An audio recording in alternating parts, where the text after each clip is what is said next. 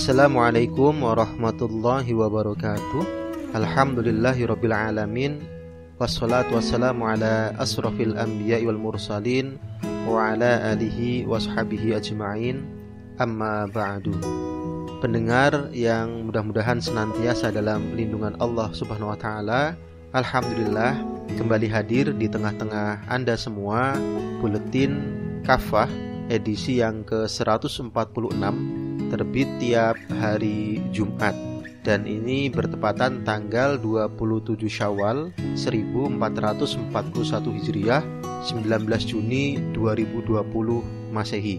Insya Allah pada kesempatan kali ini akan mengangkat tema tentang sekularisme radikal hanya menghasilkan new abnormal. Bismillahirrahmanirrahim.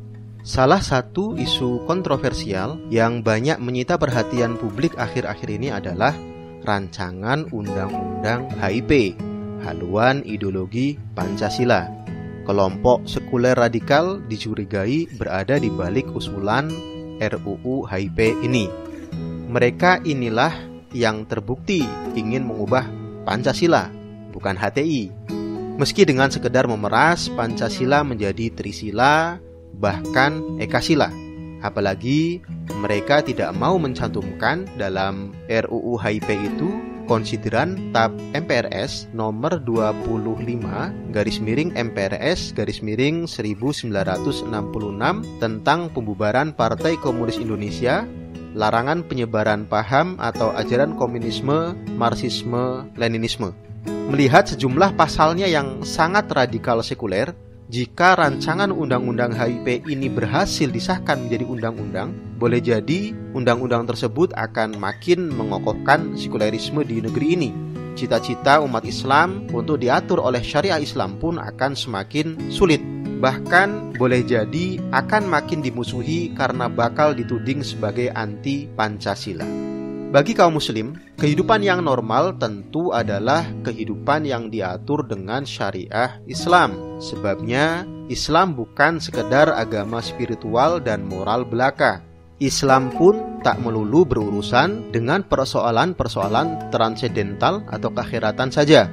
Islam sekaligus merupakan ideologi atau sistem kehidupan Artinya, Islam mengatur pula urusan keduniaan, ekonomi, sosial, politik, pemerintahan, hukum, pendidikan, dan sebagainya. Karena itulah Allah Subhanahu wa taala memerintahkan pada kita agar berislam secara kafah, secara total. Sebagaimana dalam Quran surat Al-Baqarah ayat 208 Allah berfirman, "A'udzu billahi minasyaitonir rajim. Bismillahirrahmanirrahim. Ya ayyuhalladzina amanu dkhulu fis silmi kaffah wa la tattabi'u khutuwati syaitan innahu lakum aduwwum mubin. Hai orang-orang yang beriman, masuklah kalian semuanya ke dalam Islam secara total dan janganlah kalian mengikuti langkah-langkah setan. Sungguh setan itu adalah musuh nyata kalian. Menurut Imam Al-Jazairi dalam ayat ini, Allah Subhanahu wa taala menyeru pada hambanya yang mukmin dengan memerintah mereka agar masuk Islam secara total. Tidak boleh memilah-milah dan memilih-milih syariah dan hukum-hukumnya. Dalam arti tidak boleh syariah yang sesuai dengan kepentingan dan hawa nafsu mereka. Mereka terima dan mereka amalkan. Sebaliknya, syariah yang bertentangan dengan kepentingan dan hawa nafsu mereka, mereka tolak serta mereka tinggalkan dan campakan. Al-Jazairi dalam kitab Asyar At-Tafasir jilid 1 halaman 97. Dengan demikian, normalnya kaum muslim hidup diatur hanya oleh syariah Islam. Inilah kehidupan yang dijalani oleh umat Islam selama tidak kurang dari 14 abad. Terhitung sejak zaman baginda Nabi Muhammad SAW, sejak beliau mendirikan daulah Islamiyah di Madinah hingga era kekhilafahan Islam Khulafaur Rashidin, Khilafah Umayyah, Khilafah Abbasiyah, dan Khilafah Utsmaniyah. Baru setelah Khilafah Utsmaniyah diruntuhkan pada tahun 1924 oleh Mustafa Kamal Atatürk, seorang sekuler radikal yang didukung oleh Inggris, kehidupan kaum muslim diatur oleh hukum-hukum barat sekuler, tidak lagi diatur oleh syariah Islam. kecuali dalam urusan privat seperti ibadah ritual, pernikahan, dan waris. Kondisi abnormal bagi kaum muslim ini terus berlangsung hingga hari ini. Pendengar yang dirahmati oleh Allah SWT, penerapan hukum-hukum barat sekuler atas kaum muslim di seluruh dunia yang menggantikan syariah Islam tentu adalah kecelakaan sejarah Setidaknya ada dua faktor penyebabnya. Pertama, faktor internal, yakni kemunduran khilafah Utsmaniyah hingga berakhir dengan keruntuhannya. Yang kedua, faktor eksternal, yakni kebangkitan barat dengan kapitalisme sekulernya yang dibarengi dengan nafsu penjajahannya atas dunia, khususnya dunia Islam. Penjajahan barat tak hanya bermotif ekonomi, yaitu menguras kekayaan negara-negara jajahan, Penjajahan barat juga bertujuan politik, yakni penyebaran dan penerapan akidah sekulerisme dengan kapitalisme dan demokrasinya atas dunia, khususnya dunia Islam. Selebihnya, penjajahan barat juga dimanfaatkan untuk memuluskan misi kristenisasi di negara-negara terjajah, khususnya di dunia Islam. Karena itulah, penjajahan barat identik dengan gold, glory, dan gospel. Sayang ketidaknormalan atau abnormalitas kehidupan kaum muslim yang telah berlangsung nyaris satu abad ini tak banyak disadari oleh umat Islam sendiri. Seolah-olah hidup di bawah naungan kapitalisme global saat ini adalah normal. Seolah-olah kehidupan sekuler yang menihilkan peran agama atau peran Islam dalam mengatur kehidupan bagi kaum muslim saat ini adalah wajar. Seolah-olah kehidupan yang tidak diatur oleh syariah Islam saat ini bukan sesuatu yang abnormal. Padahal jelas, bagi kaum muslim, kehidupan sekuler saat ini yang tidak diatur oleh syariah Islam secara kafah adalah kehidupan yang tidak normal.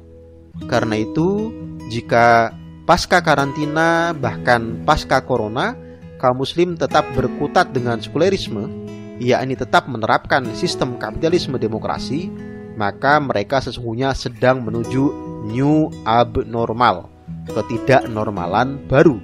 Pasalnya, kehidupan sekuler pasca corona akan jauh lebih buruk. Sebabnya, kapitalisme global telah gagal. Amerika Serikat sebagai kampiun negara kapitalis adalah contoh terbaik dalam hal ini. Pandemi corona atau COVID-19 benar-benar menyingkap kebobrokan Amerika dengan kapitalisme globalnya. Di bidang kesehatan misalnya, hampir seperempat orang dewasa Amerika tidak memiliki akses tunjangan medis. Amerika pun tidak punya rencana komprehensif untuk menanggulangi corona. Karena itu dikhawatirkan penyebaran virus COVID-19 pada musim gugur 2020 mendatang akan berakhir menjadi musim dingin tergelap sepanjang sejarah modern. Di bidang ekonomi, Gubernur Bank Sentral Federal Reserve Jerome Powell dan Menteri Keuangan Stephen Mnuchin memberikan gambaran suram kehancuran ekonomi akibat pandemi. Di bidang sosial, pandemi ini juga kian menyingkap rasisme sistemik yang mendera Amerika.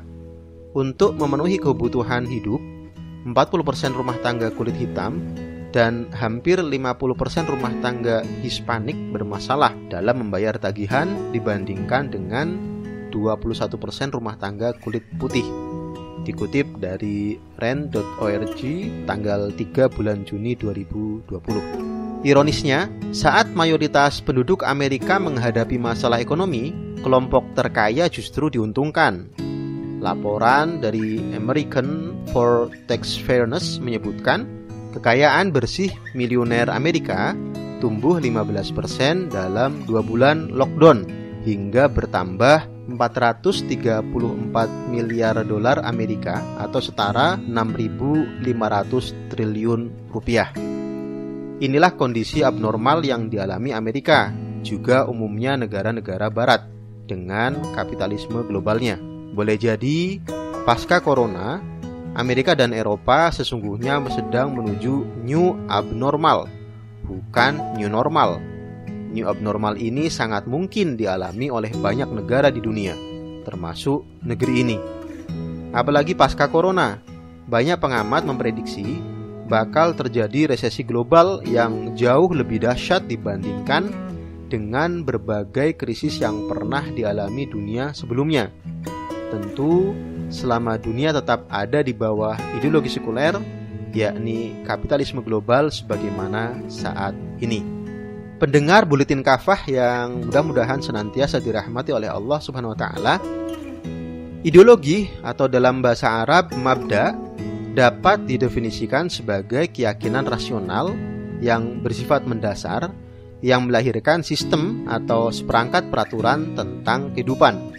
Menurut Syekh Taqiyuddin An-Nabani, hanya ada tiga di dunia ini yang layak disebut sebagai ideologi, yaitu Islam, kapitalisme, dan sosialisme komunisme.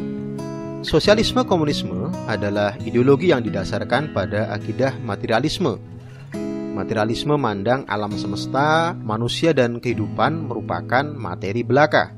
Materi ini mengalami evolusi dengan sendirinya secara substansial. Karena itu, tak ada pencipta atau khalik dan yang dicipta atau makhluk. Oleh karena itu, penganut akidah materialisme pada dasarnya ateis atau mengingkari Tuhan. Bahkan, penganut ideologi sosialisme komunisme yang lahir dari akidah materialisme ini memandang keyakinan terhadap Tuhan atau agama berbahaya bagi kehidupan. Dalam bahasa Lenin, keyakinan terhadap agama adalah candu masyarakat dan minuman keras spiritual.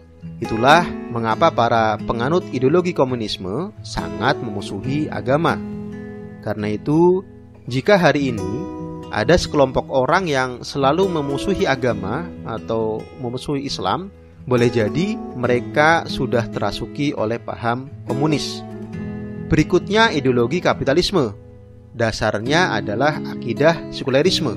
Sekulerisme adalah paham yang mengakui eksistensi Tuhan tetapi tidak otoritasnya untuk mengatur kehidupan manusia.